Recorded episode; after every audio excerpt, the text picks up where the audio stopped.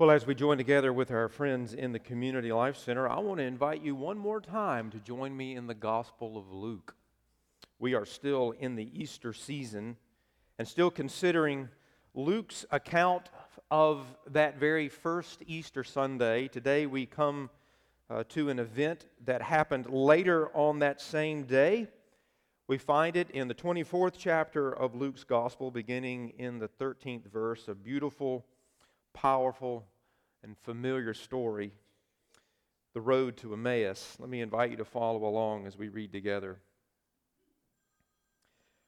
Now, that same day, two of them were going to a village called Emmaus, about seven miles from Jerusalem. They were talking with each other about everything that had happened. As they talked and discussed these things with each other, Jesus himself came up and walked among them. But they were kept from recognizing him. He asked them, What are you discussing as you walk along? They stood still, their faces downcast. One of them, named Cleopas, asked him, Are you the only one visiting Jerusalem who does not know the things that have happened there in these days? What things? he asked. About Jesus of Nazareth, they replied. He was a prophet, powerful in word and deed before God and all the people. The chief priest and our rulers handed him over to be sentenced to death, and they crucified him. But we had hoped that he was we had hoped that he was the one who was going to redeem Israel. And what is more, it is the third day since all this took place. In addition, some of our women amazed us. They went to the tomb early this morning but didn't find his body. They came and told us that they had seen a vision of angels who said he was alive. Then some of our companions went to the tomb and found it just as the women had said, but they did not see Jesus.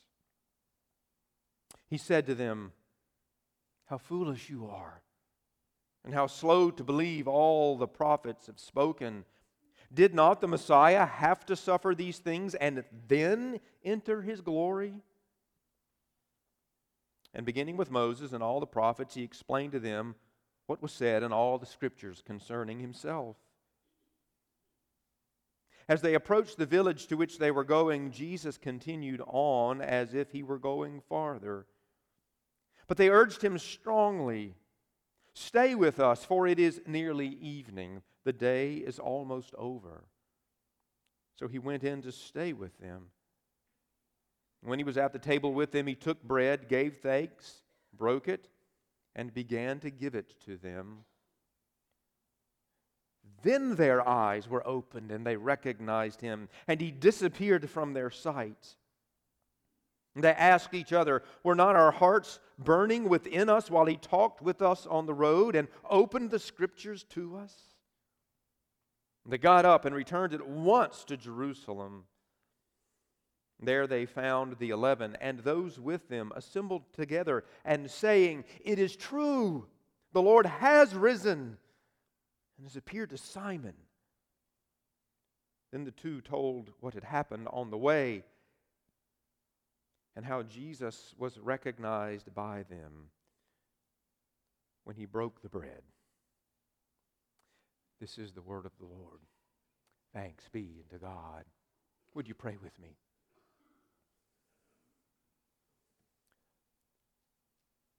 Father, we've just read that your followers' eyes were opened to the presence of the risen Son as he revealed the scriptures to them.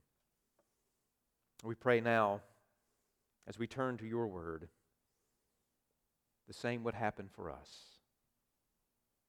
In Jesus' name we pray. Amen. Well, so far, the Easter story doesn't appear to be off to a great start. Last Sunday, we read Luke's account of the women who came to the tomb early on that Sunday morning and how they were the first to discover and to announce that the tomb was empty. But that discovery did not lead to an immediate celebration. Instead, it led to confusion, puzzlement, bewilderment, even some fear. The Easter story begins not in celebration, but in confusion and anxiety and perplexity. And then immediately, Luke, in his record of the events of that day, turns our attention from that episode to this story of two people who were walking from Jerusalem to their home in a place called Emmaus, still late in the day, overcome with sadness and disappointment, even though a rumor has spread that the tomb is empty and that Jesus might possibly be alive. In spite of all of that, we find them shuffling along that seven mile road, their faces downcast, their hearts heavy with grief. Mean, this is Easter for crying out loud. Where's the victory parade? Where's the press conference in the Rose Garden? Why still all this heaviness and sadness? Jesus may have walked out of that tomb that morning, but it looks like he's still got some work to do. Well, like every story in Scripture, this one has a context, a background, and the more we know about that background and that context, the more we can begin to make some sense out of what's going on here. Reading between the lines, we can make an highly educated guess as to why these two disciples, one named Cleopas, the other whose name is not given to us, why they had been in Jerusalem to begin with. They had been in Jerusalem for the same reason that everybody else had been in Jerusalem, and that was, of course, to celebrate the Passover. Passover was the grand celebration, as we've said several times in the last few weeks, that, that grand celebration of that time in history, centuries earlier, when God had acted to free the Hebrews from slavery in Egypt. And the Passover feast was always a big deal. It was always a moment for celebration. But this year, the observance of Passover had been marked with a, a, heightened sense of expectation and energy and excitement because a guy named Jesus was there for it. We read two weeks ago about his entrance on Palm Sunday through the crowded streets, down the western slope of the Mount of Olives, across the Kidron Valley, and back up into the gates of the city as cheering crowds lined the streets and waved palm branches and, and shouted, Hosanna, Hosanna in the highest. Blessed is he who comes in the name of the Lord that we aren't told this, it's entirely possible that the two people we meet on the road to Emmaus had been in the crowd that day. It's because word about Jesus had spread. The miracles he had performed, the sermons he had preached, the authority he had demonstrated, the way he seemed to be able to challenge the life squinching power of the religious authorities of the day, it all suggested that, that something special was happening with Jesus.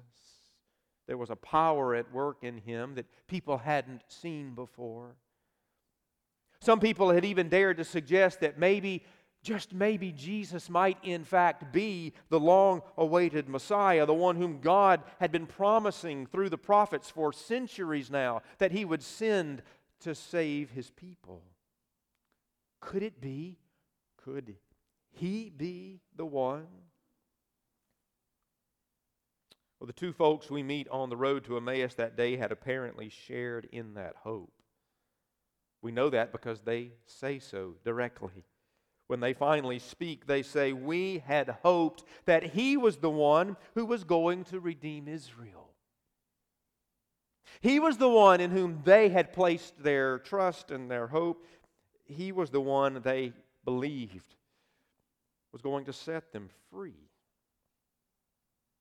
Of course, in their minds, that could only mean one thing. For someone to truly set Israel free, that person would have to come and find a way to defeat the Romans. Uh, for Israel, as pretty much for every society down throughout history, freedom can only mean one thing it can mean political freedom. religious freedom, economic freedom. It means, in their case, getting rid of those pagans who controlled their land.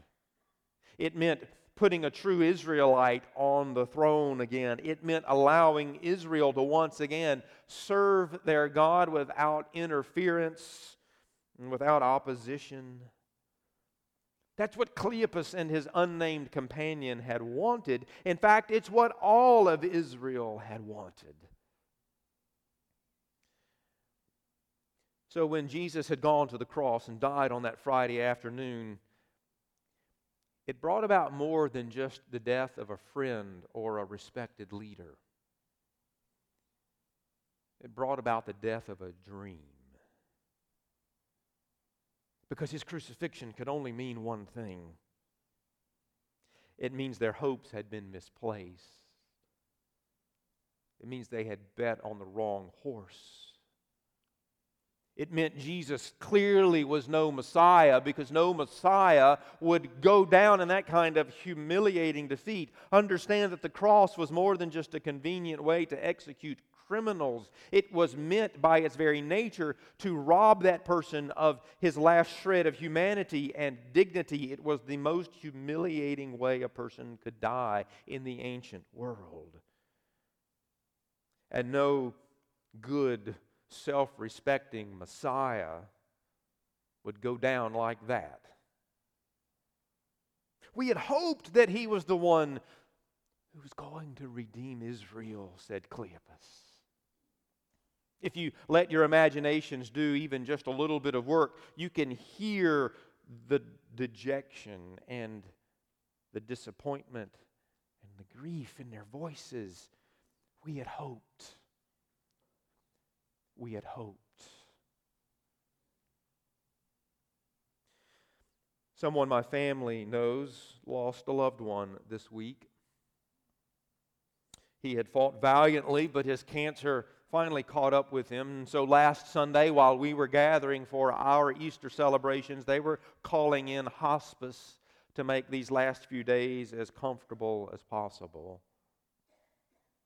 For a while there, his wife said, we honestly thought he was going to beat this thing. We really thought we were going to see a miracle. We had hoped. We had hoped. Those are the words of anyone who has ever longed for a different outcome than the one you got. You hoped for a cure for the disease for a healing of the relationship, for a recovery from the collapse, for a passing of the storm, for a changing in the circumstances. But it didn't happen. We had hoped. Such painful words to utter on Easter Sunday of all days. And yet, I believe those words point us to the very place where the story of Easter starts to intersect the story of our lives. Because what Cleopas and his friend could not yet understand, or for that matter, what none of Jesus' followers could yet understand, was that Jesus had not come to give them freedom in the way they had thought. For starters, he hadn't come to rescue them from the enemy they thought they had. He wasn't interested in running the Romans out of town because it turns out the Romans weren't the true enemy, never had been. The real enemy was sin and the oppressive power that it has on our lives and the death that it brings, both in the final moment and even while we still march through this world. Jesus knew that you could run the Romans out of town and somebody else would move in and take their place, and you would still be oppressed unless you deal with what it is that is at the heart of what holds us captive. But not only that, Jesus didn't just come to redeem them from a different enemy than the one they thought they had. He came to execute that redemption in a different way than they thought. Jesus' method of saving us was not to come and flex his divine muscles in a showing of strength and power by which he would intimidate the enemy. Rather, he came to save us through a display of weakness and humiliation. Jesus' very method of salvation was the cross. The cross, you see, was not an accident. It was not a tragic mistake. It's not as though God sent Jesus into the world to save us, but then something happened and the plan got brought off track and Jesus winds up on a cross, but God found a way to fix things anyway. No, the cross had been the plan all along. His purpose for coming into the world was to suffer. Jesus came not to save us from suffering. He came to save us through suffering, by suffering, in suffering. It was in the humiliation and the weakness and the death of the cross that Jesus gained his greatest victory. And Cleopas and his friend and all those others who had claimed to be followers of Jesus, who had placed their hopes in him, they couldn't yet wrap their heads or their hearts around that.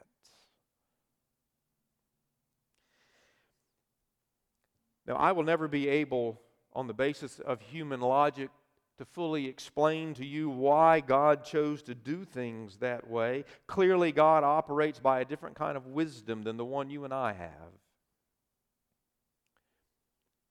But I can tell you that I am glad He did it that way. Because saving us in the way that He did through the cross in weakness, God reveals to us just how deeply He loves this world. And I place strong emphasis on the word this world. God loves this world.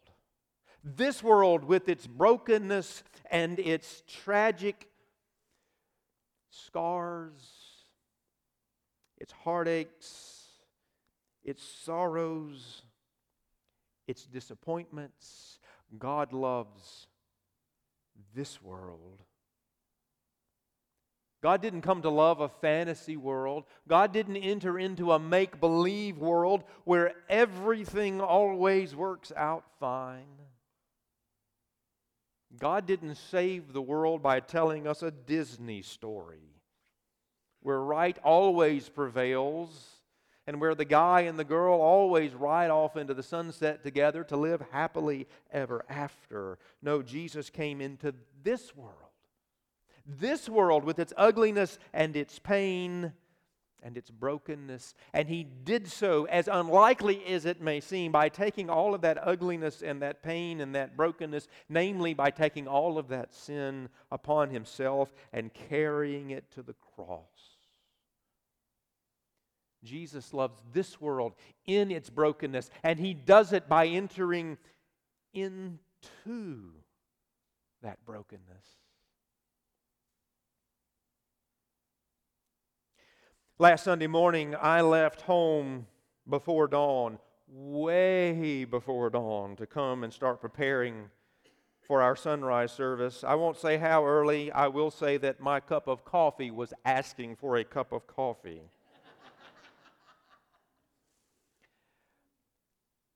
I had not even backed my vehicle out of the garage, though, before I was already hearing news reports of those church bombings in Sri Lanka. The news was still fresh and raw, and there was a lot that wasn't yet known, but the reported death toll at that early hour already stood somewhere around 100 people. We now know that it was roughly triple that.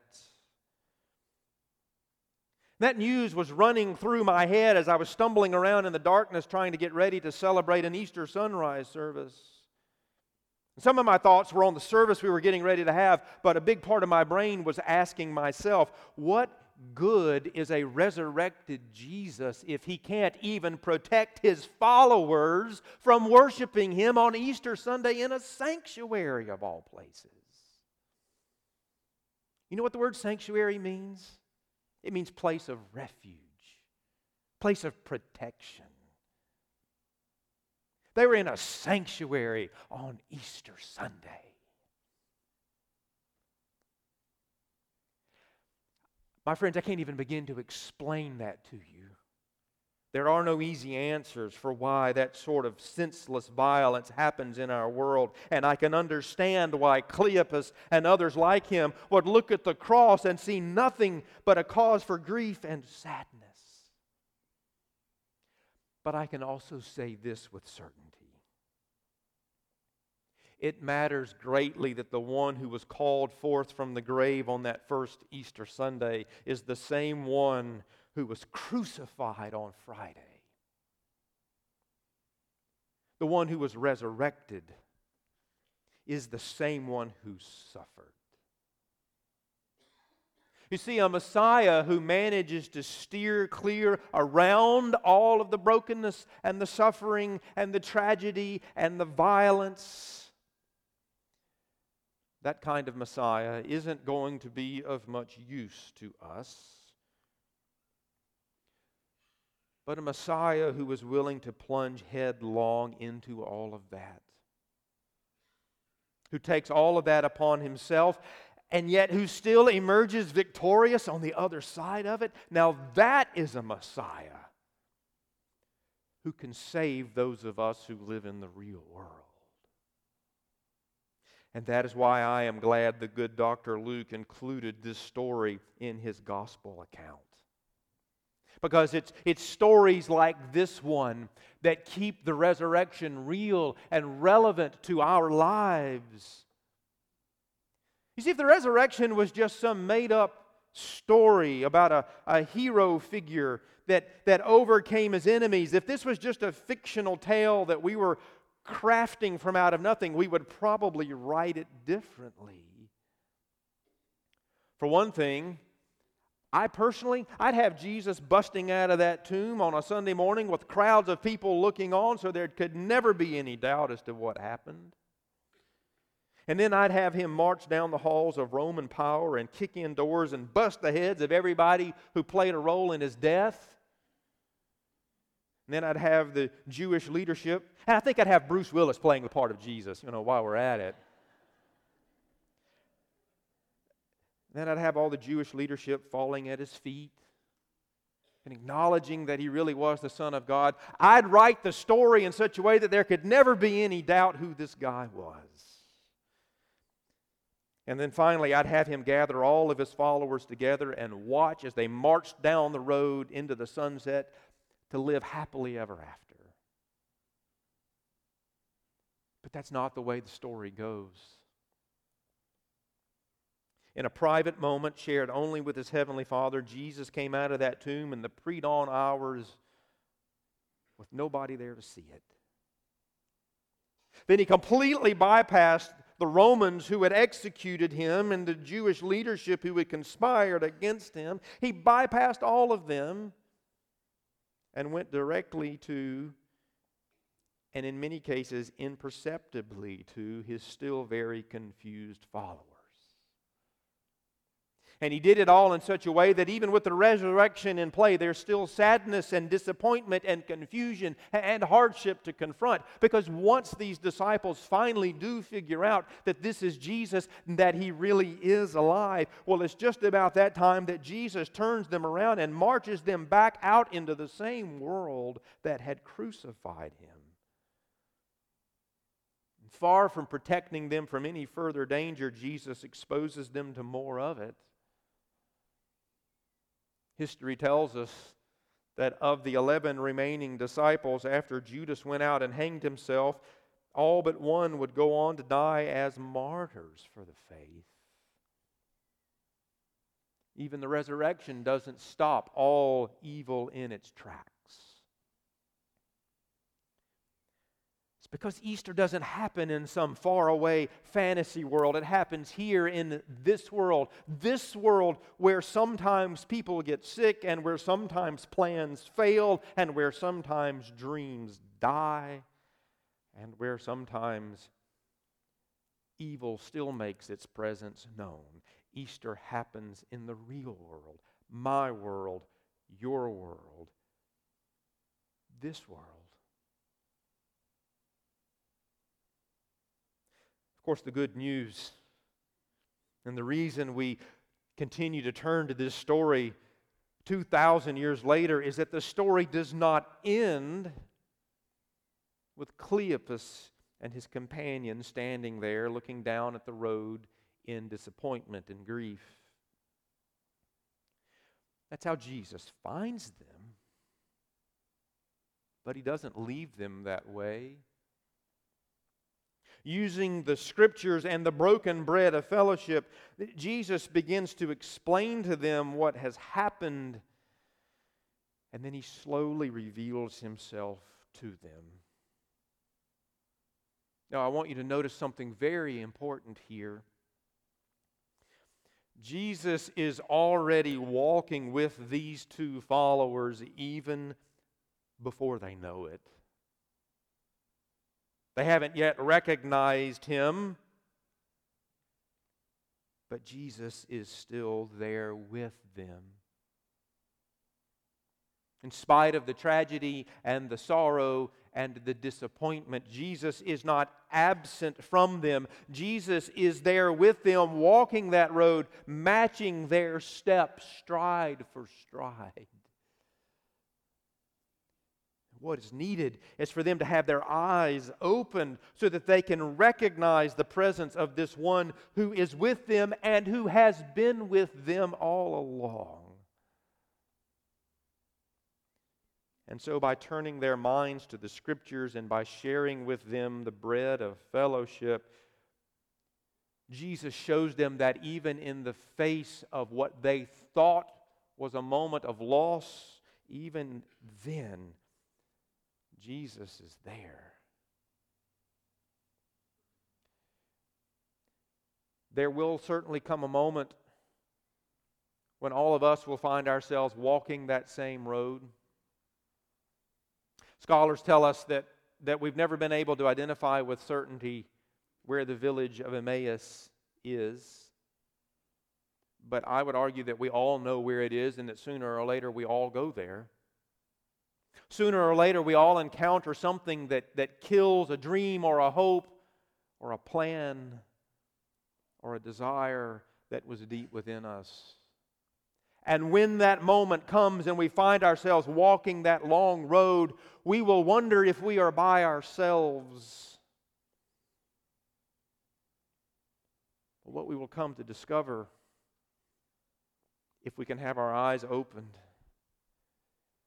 is that there's another set of footprints matching ours, trudging along with us. How does that happen? Where do we get the reassurance what are the resources available to us to open our eyes to the presence of the risen one? They are the same two resources that Jesus used with Cleopas and his unnamed companion on that day. First, Jesus uses the scriptures. What does it say that he did first? He took them back through the scriptures, beginning with Moses, and he began to walk them through the story one more time, the story that they thought they already knew so well. And he used the story of Scripture to reveal to them how it had to be this way, how this was not actually a, a detour around God's plan, but was actually the very unfolding of God's plan. He still does the same with us today through those same scriptures. The Bible, we say, is the authoritative Word of God. It is the true written record of God's revelation of Himself to us in Jesus Christ. And so, therefore, the Bible takes precedence over internal emotions or private experiences or subjective moods depending on what's going on in our lives or in the world around us at any given moment. There will be days when we will feel God's presence, and then there will be days and sometimes entire seasons when we do not. And while those feelings are real and they have to be dealt with honestly, Scripture reminds us that those feelings are not the final word on whether Jesus is with us or not. Think for a moment of a marriage bond. This August, my wife Heather and I will have been married 22 years. And I can honestly tell you that I've learned over these two plus decades that emotions come and emotions go. There are times when we feel emotionally close to each other, and there are times when we do not. And I'm not airing our dirty laundry. I'm telling you what every married person in the sound of my voice already knows to be true. But even in those challenging times when the feelings are hard to come by, even then we are still fully married to each other. We are no less husband and wife in those moments than we are in any other. And I know right now what you're thinking boy, this guy is a hopeless romantic. But you see, our marriage is an objective reality, not an emotion. It is a reality that is bound up in a formal covenant that carries legal, moral, and spiritual weight. And that covenant is not dissolved because in a given moment we happen not to be feeling a certain thing. The same thing is true when it comes to the presence of Christ in our lives. Remember, Jesus was already walking with these two even when they did not know it.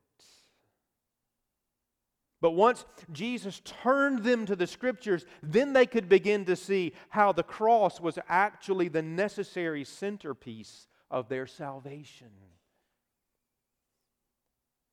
And so it is with us when we find ourselves walking that long road to Emmaus, feeling alone and dejected, it is the Scriptures first and foremost that point us to the risen Christ. It is the Bible which tells us that not even a sealed tomb can keep Jesus from getting to us. We know Jesus is with us in those moments, not because we feel it but because he says so. The other resource Jesus continues to use to reveal his presence to us on that road to Emmaus it is the bread of Christian fellowship. The way Luke tells us this story, there seems to be a direct connection that he is drawing between the events of this moment and the sharing of the Lord's Supper. Luke says that Jesus took bread, blessed it, broke it, and gave it to them. And those are almost the identical words that we use whenever we share in the Lord's Supper. But understand this the Lord's Supper is a formalized version of something that is always true. And it is that the church is the body of Christ. We know that because it says so in Scripture. And we don't share the Lord's Supper as private individuals. We share it as co members of the fellowship of believers, and that fellowship holds even when we are not gathered formally around the Lord's table. And so Jesus uses the fellowship of believers to reveal himself to us. There are multiple ways that the church functions as the body of Christ. There is, for example, this aggregate collection of the various spiritual gifts that we are given. It says in the scriptures that we're not all given the same gifts and no individual among us is given all the gifts that are necessary for the church to do its ministry. And so, therefore, by definition, the church needs one another to carry out the work of the kingdom. There is the importance of Christian accountability in which we, through our very presence in one another's lives, hold one another accountable to the truths of the gospel. There is the absolute necessity of the ministry of encouragement through which we lift one another up and provide strength to one another. There is the provision of authentic companionship. I think the church is the truest fulfillment of God's declaration in the book of Genesis when he says that it is not good for man to be alone. And if we had more time this morning, we could take any one of those elements of the fellowship of believers and we could explore it in greater detail. But here's the critical point those two dejected, disappointed, disheartened, grieving followers of Jesus who thought everything had been lost, they did not see Jesus among them until they broke bread together. It was at the table, at fellowship with one another, that their eyes were fully opened. And they recognized that the one who had been following them all along was actually the one who had been leading them all along. And so, if we can begin to look at one another if we can begin to recognize the face of God in the face of one another, if we can begin to recognize the body of Christ in the body of Christ, we will begin to see that even in those moments when Jesus feels a million miles away, even in those times when life lets us down, even when grief and sorrow and heartache come our way, even then Jesus is among us, and we only need to look to one another to see it. Easter doesn't change the fact that we still live in a fallen world. Easter Sunday is one of my favorite moments of the year. It's full of energy and excitement, and as a pastor, it's hard not to be excited to see a church full of smiling people celebrating and singing about the resurrection. But the hard part about Easter Sunday is that it ends. And usually the next day you get up and discover that the world still looks pretty much the same it did before Sunday. The world's still broken, still weighed down by tragedy and, heartache and, and disappointments. And so the empty tomb does not mean that there'll never again be sorrow struggle, heartache. But Easter does mean that there is one who has gone through the crucible of suffering and has emerged victorious on the other side. And who now promises to be present with us in our struggles. This morning, we have turned our attention to the Scriptures. And then a little bit later, in just a few moments, we will go out and break bread with each other. I'm willing to bet this morning that if we will open our eyes, we will find that the risen one is among us. Let's pray together.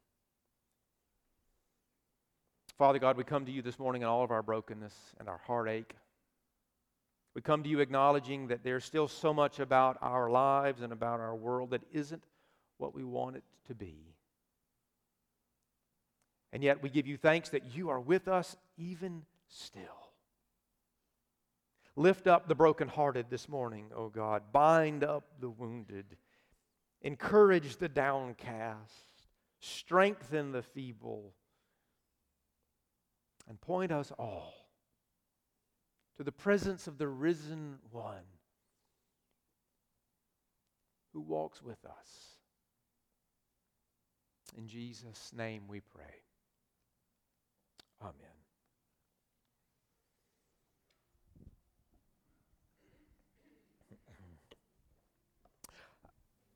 I have no way of knowing what individual struggles each of you brings here today, I can imagine that there are many of you who this morning find that, that Cleopas and his unnamed companion on the road to Emmaus are a stand in for you because there's something about life that isn't what you had hoped it would be. The risen Christ is here. And if you feel a need to make a response to that, to be open to that in a way that you weren't before you came into this room this morning, then as we close out our worship this morning, I want to offer you the chance to respond to that. If you've never received Jesus Christ as your Savior and acknowledged Him as Lord, then I would just ask you to come forward as we sing in a moment. We'll celebrate as you begin that journey.